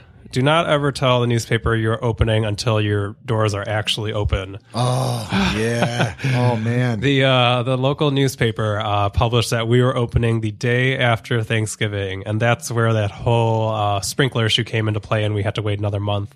Um, Oops. So people were coming up to the door ready to buy the shop, and we probably should have just opened. No, I don't think anyone noticed. Yeah. Dude, so just, we should, we should have just gone with it. Um, but uh, Did you cry so yeah. yourself to sleep every night? yeah. So uh, we had like a false start, and then uh, we finally opened, and uh, you know we were open, but uh, I lear- I knew what I was doing. I'm like, all right, let's let's let's open this door. We'll put turn the open sign on, um, turn the lights on, uh, open up the window, and um, I, I waited uh, three four days, and then uh, that Thursday I emailed one of the I emailed uh, Eater Detroit, which is one of the large larger food bloggers or food food websites in the city, and uh, they published you know the first Eli Tea's not open, go there, and uh, no one came that Friday night. I remember that. That Saturday though, we were packed. Um, So the first four days, no one walked in. we had people walk in here and there, So if you, but uh, yeah, a few here and there. But um, you know, it's kind of like people were confused. Are we open? Are we not open? What's going on? That's a great point because Yeah. when you're starting a business, things go wrong, sometimes out of your control too, right? Yeah. Oh, yeah, definitely. And uh, I've seen that, you know, now with many other businesses, they've had many false starts as well. Um, so my only advice is don't pu- publish your open until you're open. Um, and then from then, you know, I mean, we were we are bleeding cash. Uh, we had no cash. Uh, everything went into, you know, buying inventory and paying rent and whatnot. And uh, thank God, I mean, we made thousands and thousands of dollars those first those six days before Christmas, which was great. So that You said that was the Christmas account. So December accounts for 20% of your annual sales. I would say close to twenty percent. Yeah. um, that's pretty big. Yeah, that's yeah, definitely very big. But uh, from the scope of things, I mean, it doesn't mean you know I get my twenty percent and then uh, you know I'm high in the clouds. Yeah. Don't spend it. The way you're uh, need it in the way the way I was thinking, I mean, it's uh, we got that twenty percent. We keep it on the bank account that pays for January, February, March. Yep. Um, we've had a really good January this year, so that's been great. So uh, still have some reserves. I got um, a pound of the, I always say it wrong. Is it the Sin- Sinca? Uh, Kyoto Central Rose. yeah, Gina loves that. Yeah. That, Yeah. I love that ice too. You wouldn't think that'd be so good. When you smell yeah. it, it's very strange. Oh yeah, that's uh, I mean that's one of the things we work through our, with our customers is uh, do they want it hot? Do they want it iced? Um, do they want it fruity? Um, the flavor profiles change a lot from hot to iced. Um, are they adding sugar? Are they adding honey? Um, milk is an interesting uh, situation with tea. Uh, I mean, I always you know I added milk to black tea, but uh, you know, soy customers want soy, they want almond. Uh, we also do offer rice milk, which is great for iced brews. Interesting. so you're like mixing multiple ways of yeah, seeing how um, it tastes. Yeah, so uh, that completely changes the flavor. Um, rice milk tastes terrible with black tea, but tastes really great with a iced uh, green tea or rooibos tea. Um, Oh yeah, the sweetness from Yeah. it. Oh yeah, yeah. And then uh, you can't do rice hot though. Uh, the rice will separate. The rice milk will separate. I didn't know that. Yeah, I, d- I didn't know that until we Yeah. did that. And then, uh, you know, we, we, we brewed it for a customer and I poured myself a little sample on the side and I handed the customer a drink and I'm like, oh my God, this is terrible. Um, that's where I had that moment. You know, you're, you hold your breath and you're like, I hope they don't leave a review. This terrible cup of tea I just gave them. Try it. I gotta go. I'll be right back. That yeah. I keep saying it wrong. That Senka Rose too. Yeah. By the way, in the middle of summer, and you farmed all day. I'm talking Oh. ice cold too. No sweetener. Oh my god, it's like the nectar of the gods. That Oh, yeah, yeah. I drink a gallon of that every. It's not like your tea's cheap either, and I love every minute of it. Sometimes I'll go through a gallon and a half. It's so good. Something about it on a hot summer day. It just. I'm talking hot too. I'm talking like 90, 100 degrees. It just really hits the spot. It's so great. When did you know you're okay after you opened the business? Because I know there's a period of time like, okay, I burned my bridges, so I'm either going to die in this store or I'm going to be a success. You know, uh, the first year has been waves. Um, December was awesome, and then January, February, March was just sad and depressing, and snow and everything.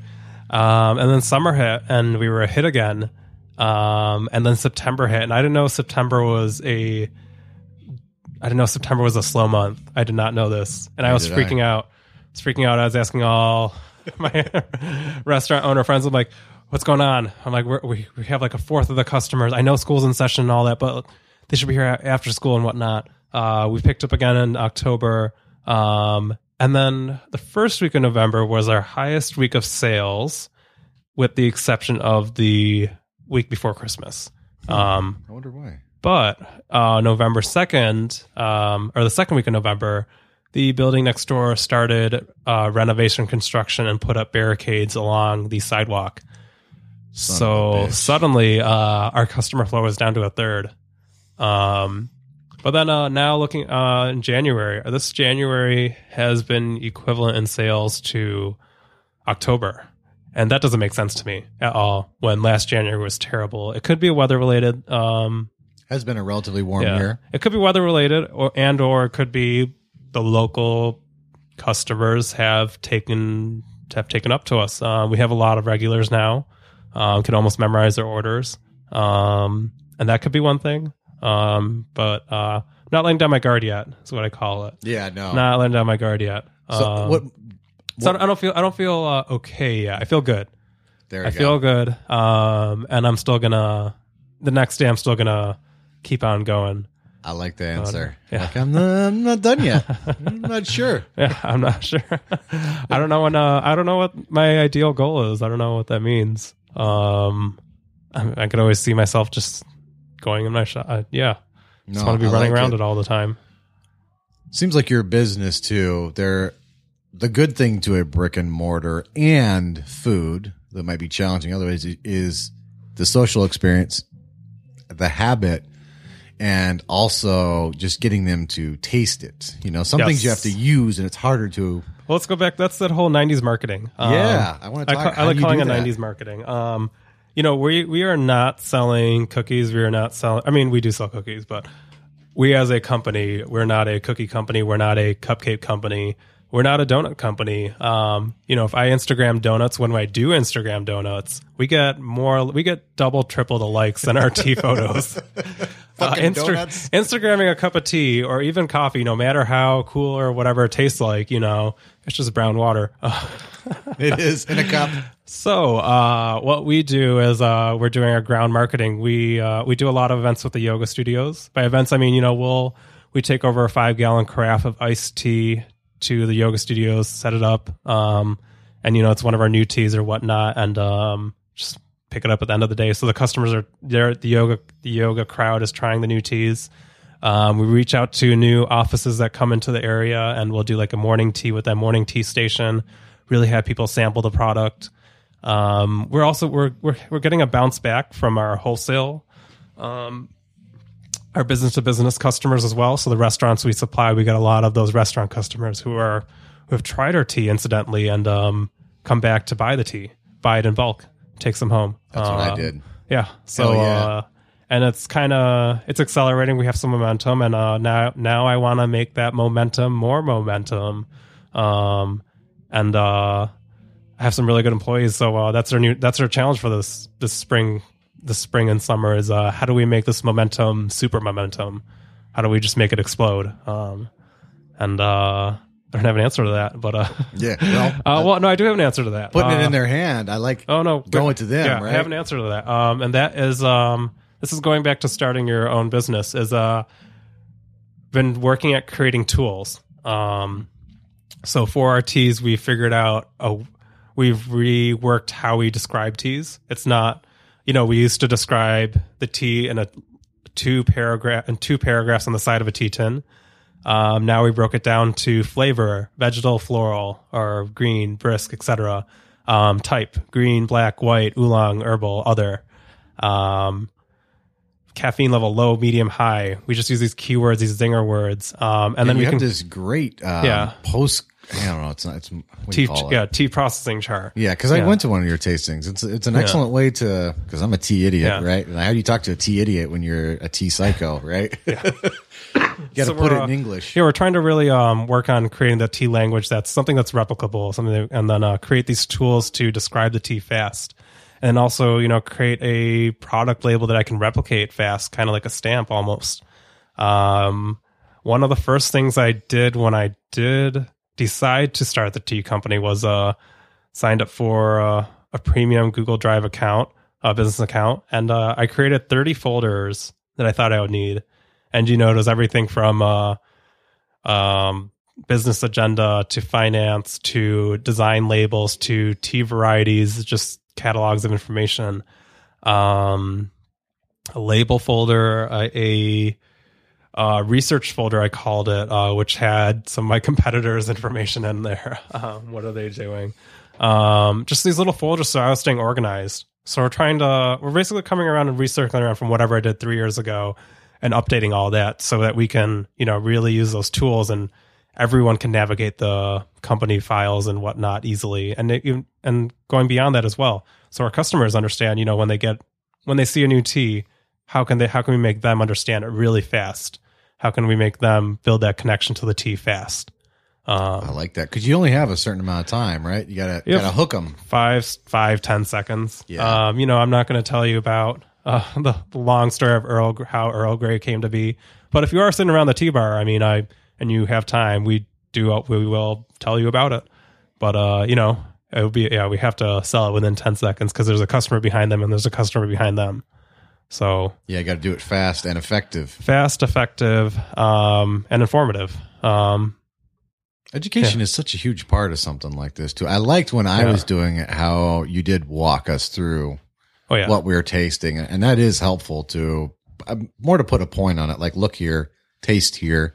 Do you taste this? Do you taste that? Oh, yeah, yeah. And you pay attention, and then you're like, no, I don't, but I taste this. Okay, uh, yeah, I can. and uh, there's it. many different personalities too. Uh, we we try to gauge what we try to gauge what type of tea they like. Um, you know, and a large part of it is uh, do they want sugar in it? Or yes or no? And that's like if it's a yes, it's like do they want like a lot of sugar in it? do they want it to taste like a can of Arizona? And Yes. if they want it to taste like a can of Arizona, I tell my employees, I'm like just pour sugar in it because if they don't get that sugary, disgusting cup of tea, they're going to complain. Say Yeah. this is the worst thing ever. and you do want to get, you do want to give them something they like, right? Yeah, yeah, we want to give them something they like, um, even though it's, yeah, Whether you agree with it or not, you want the customer yeah. to have a good experience. oh yeah. But uh, I mean, going back to like like milks, for example, milk doesn't work with all tea. Um, milk with a green tea or white tea, it'll either sublime. Um, you won't taste the tea at all. Um, if you add milk to something like lavender or uh, another flower tea or uh, flower in general, um, it'll coagulate. Yeah. Uh, and customers will order, you know, they'll come and ask, I'll have lavender with milk. I'll have uh, rose with milk. And we're like, no, we can't do that. Like we, we tell them we can't do that. We can do it. I mean, I can pour rose tea and They're not going to want to drink it. milk together and give it to you if you want. But uh, no, we, uh, we, we steer them. We're like, oh, it doesn't really work well. It's sublime. So we try to say in a gentle way.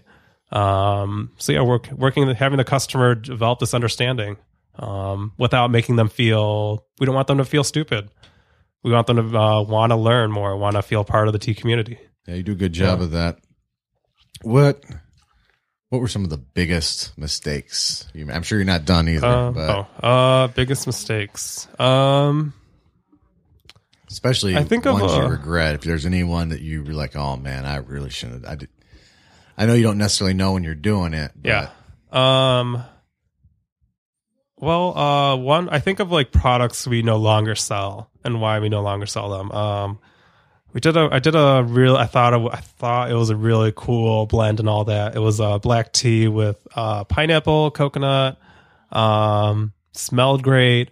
When you brewed that, it tasted terrible. Oh, Mm. it tasted like charred barbecue. um, That does sound terrible. Yeah, that's not something like you wanna drink. Yeah, give me a cup Um, of charred barbecue. yeah that, that was not something i did um i don't know uh it was very interesting how much uh work i used to do before opening the store and after the store. Um opening the store i think I've, i think i'm doing 10 times the amount of work now. And uh i don't know why i wasn't doing that before if that makes sense That is Uh, an excellent point. um, working from home was, you know, a challenge. Being in that mindset of I'm just going to pound out this paperwork. I'm going to update the website. I'm going to take 30 fr- product photos. It's very easy to get, become lazy and just sit on the couch. But um, one thing I do is uh, I have a my little tea journal, my tea agenda. Every single day, I list out everything I need to do.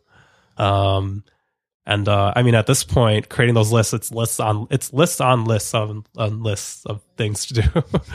but uh, it's okay. I mean, because uh, I just list it, list it, and just just go one as as do as many as I can. Uh, my bad habit is I never I always say yes. I'm like, yeah, of course we can deliver. And then uh, like this week, uh, I had to push this one delivery off from Wednesday to Friday because I'm like, oh shoot, uh, because employee scheduling, and I said yes, we can be there. We can't be there. Um, Oops. yeah, I think they'll be okay. Maybe not.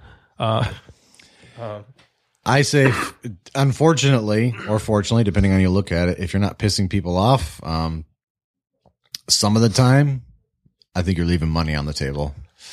Maybe that's maybe not. I, I know it's maybe not popular, but uh, um, you want to stretch to where you, at least to me, I want to stretch to where I fail. Not so much that I drop everything, but Yeah. where I drop a few things and then I'm honest about it and make it up. Right. yes. Um, I want to know I went to bed at the end of the day knowing I left it all in the field. And the only way I know how to do that is to fuck some shit up, you know? That's just the bottom line. yeah. I think I, I think sometimes I'm too nice though. Uh, I call it like uh, I gotta like channel my inner like business salesman, evil Teavana re- employee. Um, I feel so guilty sometimes. You know, I don't know. Uh, I like commodity. how they're evil Teavana employee. Yeah, evil Teavana co- corporate. They twirl their mustache and they ruin people's tea lives. They do. No, Teavana, Teavana ruins some of the teas for us uh, because we'll get customers come and say like, "Oh, I get, I drink Silver Needle. It's low in caffeine." We're like, "No, Silver Needle's pretty high in caffeine." Teavana just doesn't know what they're talking about. Corporate doesn't know what they're talking about.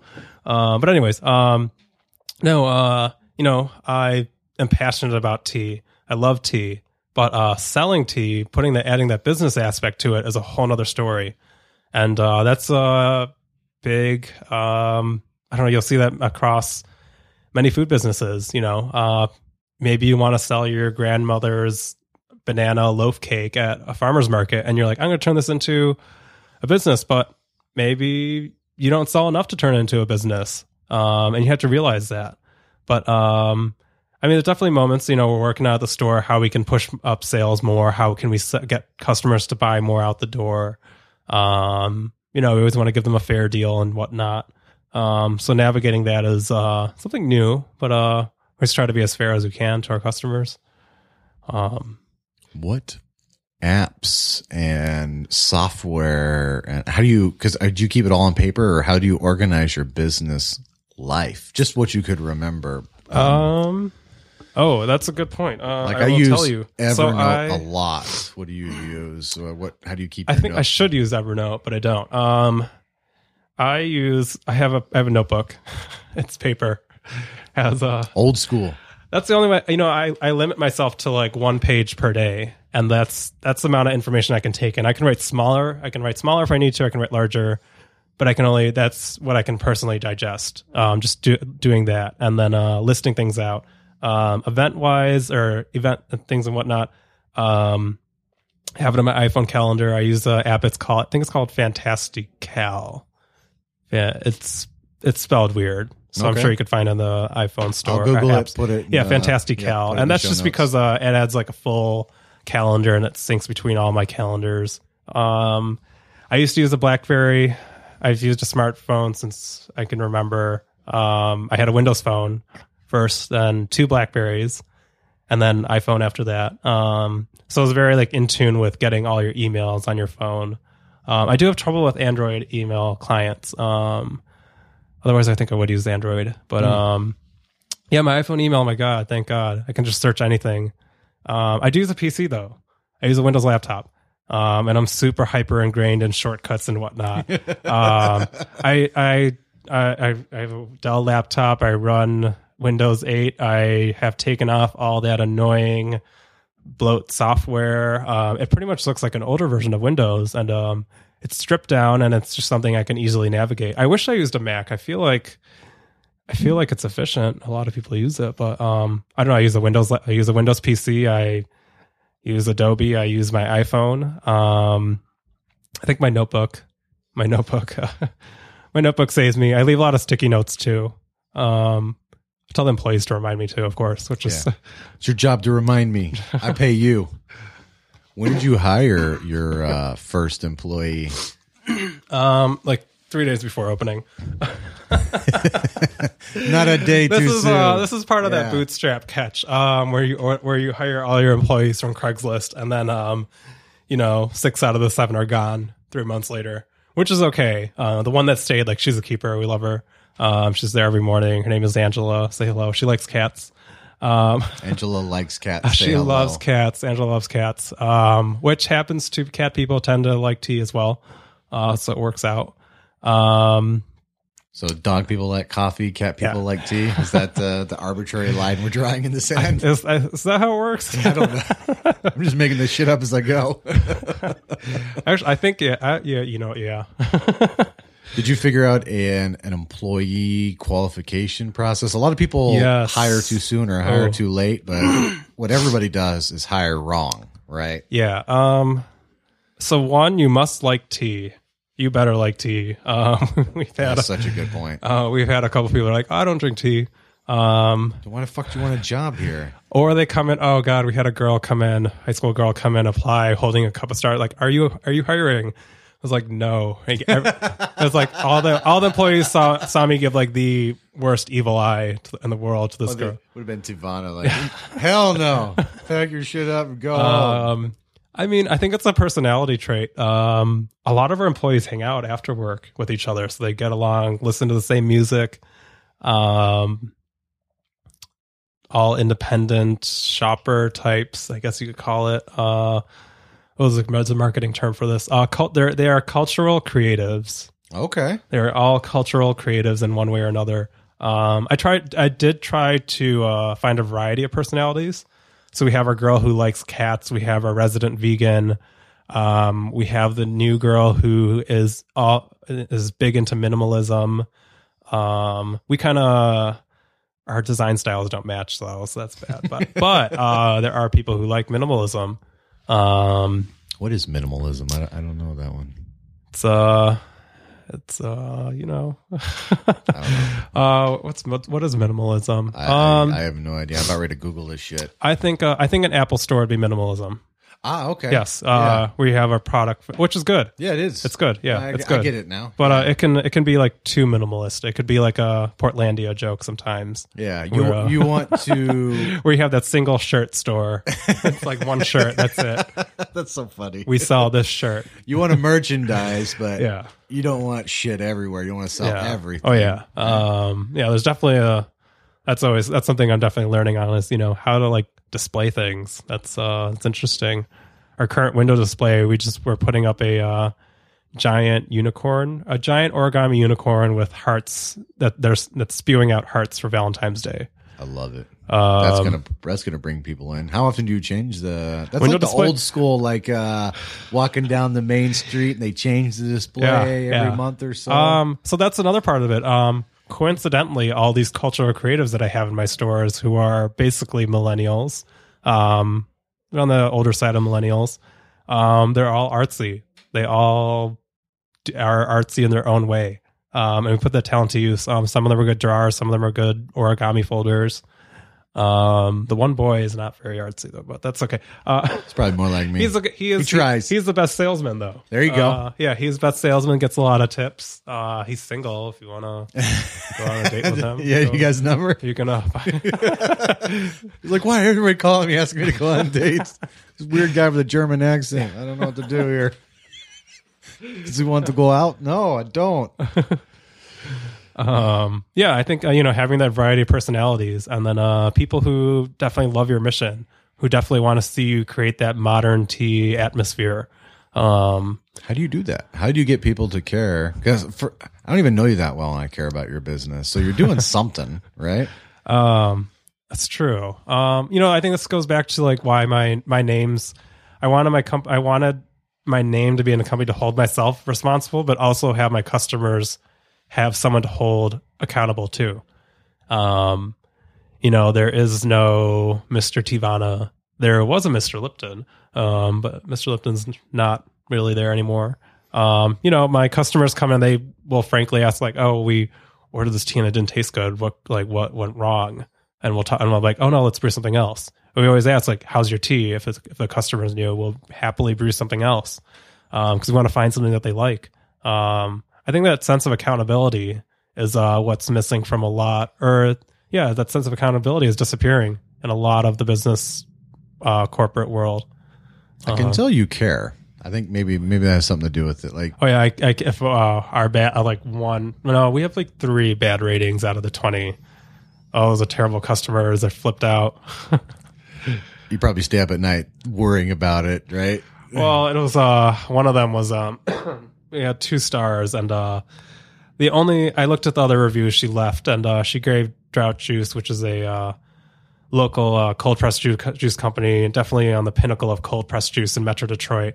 She gave them three stars. The only places that were given five stars were uh, Coasty and Biggby, just corporate What? chain. Biggby got five stars. Biggby got five stars. This bitch don't know what a star means. Yeah, You don't give Biggby five stars. It's barely coffee. I call it pie in a cup. You I don't. Even, in I a don't even cup- know why you would give a corporate company a star. You know, they're just doing the corporate thing. You know Well, maybe you really like pie in a cup. I want as much sugar in a drink as possible. that. Well, that was that was the issue with uh, the How tea did I that know? we brewed. How did I know? Our tea was not sweet enough for her. I think Biggby has figured out the exact amount of sugar they can put in a cup of coffee and still have it stay in a solution. Oh yeah, Yeah. But uh, no, I mean that is our challenge. Is like how, when we do get those customers, how do we? And yeah, Just buy a can of pop. yeah. We had a, we had one customer who did not pick up her tea from the pickup counter while we were busy on a Saturday afternoon, and left a bad review because she didn't get her cup of tea because she didn't decide to get up and pick up her cup of tea that she paid for and decided to leave. So and and leave a one star review as she left, of course. Yeah. So That's a um, downside to the internet, right? it's kind of like technicalities. Um, yeah, a lot of technicalities. But uh, you do have to, you know, you have to reach out to your uh, friends. You have to uh, push them, be like, "Hey, can you leave me a review? Can you help me out?" Um, I think that's one of the best things. You know, if you know if you know someone who is opening up their own business, I think one of the best things you can do is one, of course, tell all your friends, and then two, leave them a review on Google, leave them a review on Yelp, leave them a, a review on Facebook, anywhere you can, um, or iTunes. or iTunes. There you go podcast. on a podcast. Um, Go to Eli That- Eli Tea. yeah. Where, where's it at? Let me find this thing. I'm gonna Yeah. plug you too here. I don't want to plug myself and be that go guy. to eliteabar.com. T eliteabar.com. Yes, I'm right back down here. eliteabar.com. There you go. But uh, no, I mean, if you see an independent business and you want to see more independent business, um, you gotta tell tell the world. You gotta help tell the world for them because they don't have that large marketing budget. Um, our window display budget is like forty dollars, you have a window display. but we can make a giant origami unicorn for That is pretty badass. We just have to be super clever about it. Yeah. Do you post any pictures of that thing yet? Um, we're we're hanging it up today. Okay. So I, I, mean, I hadn't seen it, yeah. but I've been like the last Cool. three days. I I literally haven't hardly been on social media. So I'm Yeah. like, did I miss it? When's it going up? I Yeah. might have missed it. So, what would you do differently? And we'll wrap this up. Let me know if I'm running too long too. uh, How long? We're, do get, we're have? getting there. Like a couple minutes will be good. All right, like Yeah. lesson five. Uh, sure. Le- Okay. Hey, you tell me. Yes, please. I w- yes, no problem, no problem. All right. last short question: What would you do differently if you had to do it all over again? One thing, though, just one one thing Oh. you could do differently. I don't know why it took me so long. That's a fucking great answer. That's the way I put. it. I'm like, why did it take? Why Why'd did you wait so Why long? did this take me so long? Um, Do you have an and answer? it really, um, no, it was all confidence. It was backtracking to your quote. Um, it was all a matter of confidence. You know, launching your website, turning on your Facebook, saying you're gonna start a tea company. I mean, my reaction is, if anyone, even now, if they're gonna say they're gonna open a coffee shop, cafe, etc., I'm like, why would you do that? Why would you leave your corporate job? Like that's crazy. You're crazy. You are crazy. um, and especially you know, uh, my family and whatnot. Of course, they thought I was crazy. Oh yeah, yeah. Like you went to college. You were. You had a job. You you, to have a degree. school, You probably got good grades. You're obviously intelligent. Throw it all away on and some you want to sell. And you want to do what? Sell tea out of a store like a commoner. Well, I'm Uh, glad you did. No, it. that was uh, that's what I had to build up. You know, that was was that confidence. Um, that's the biggest obstacle. Um, Thank you. I appreciate it. oh, thank you. That is that is great, ladies and gentlemen. I know this one's gonna be a little shorter, but that's fine. He's a busy entrepreneur. Thank you, Eli. Go to Eli E L I T E A bar.com. If you're local or next time you're in Detroit, you can go see him physically 108 South Old Woodward Avenue, Birmingham, Michigan 48009. This will be in the show notes. You can order the tea online or you can physically go to the store. I think you should do both if you're local. It is a fun experience. Thank you so much for coming out. I had I had a great time. I feel like we could have gone on for two more hours, but I understand you got to go back. Maybe in six months or a year, I can have you back on. Check in, see how it's going. What do you think about Sounds good. me? Yeah. Sounds good. Thank you so much. And if you enjoy and find this podcast helpful, share it with your friends. Give it a like. I'd really appreciate it if you rate it on iTunes, Stitcher, whatever. If you're going to give me a shitty rating too, maybe send me an email first. Give me an opportunity to fix it. um, if not, hey, I'll, I'll suck it up. I'll take it like a man. Go to renegadedetroit.com. Renegadedetroit.com. If you're interested in local meetings, go to meetup.com forward slash renegade Detroit investors or facebook.com forward slash Detroit Invest- Investment Club. You can hit me up on Twitter at Jeremy Burgess or go to youtube.com forward slash user forward slash Detroit Wholesalers. And as I wrap up this podcast, you know what's coming? I want to take a moment to encourage you to take your steps you need to become financially independent. I know, a lot of distractions, mistakes. Maybe you got a bad start in life, you know? Fucking cry me a river, man. Pick a goal, start, stick with it, don't give up, and do something every day to get you closer to your goal, even if it's one step. Thank you so much for listening. I know you could be doing a lot of different things. I really do appreciate your attention and your time. And until the podcast next week, crush it.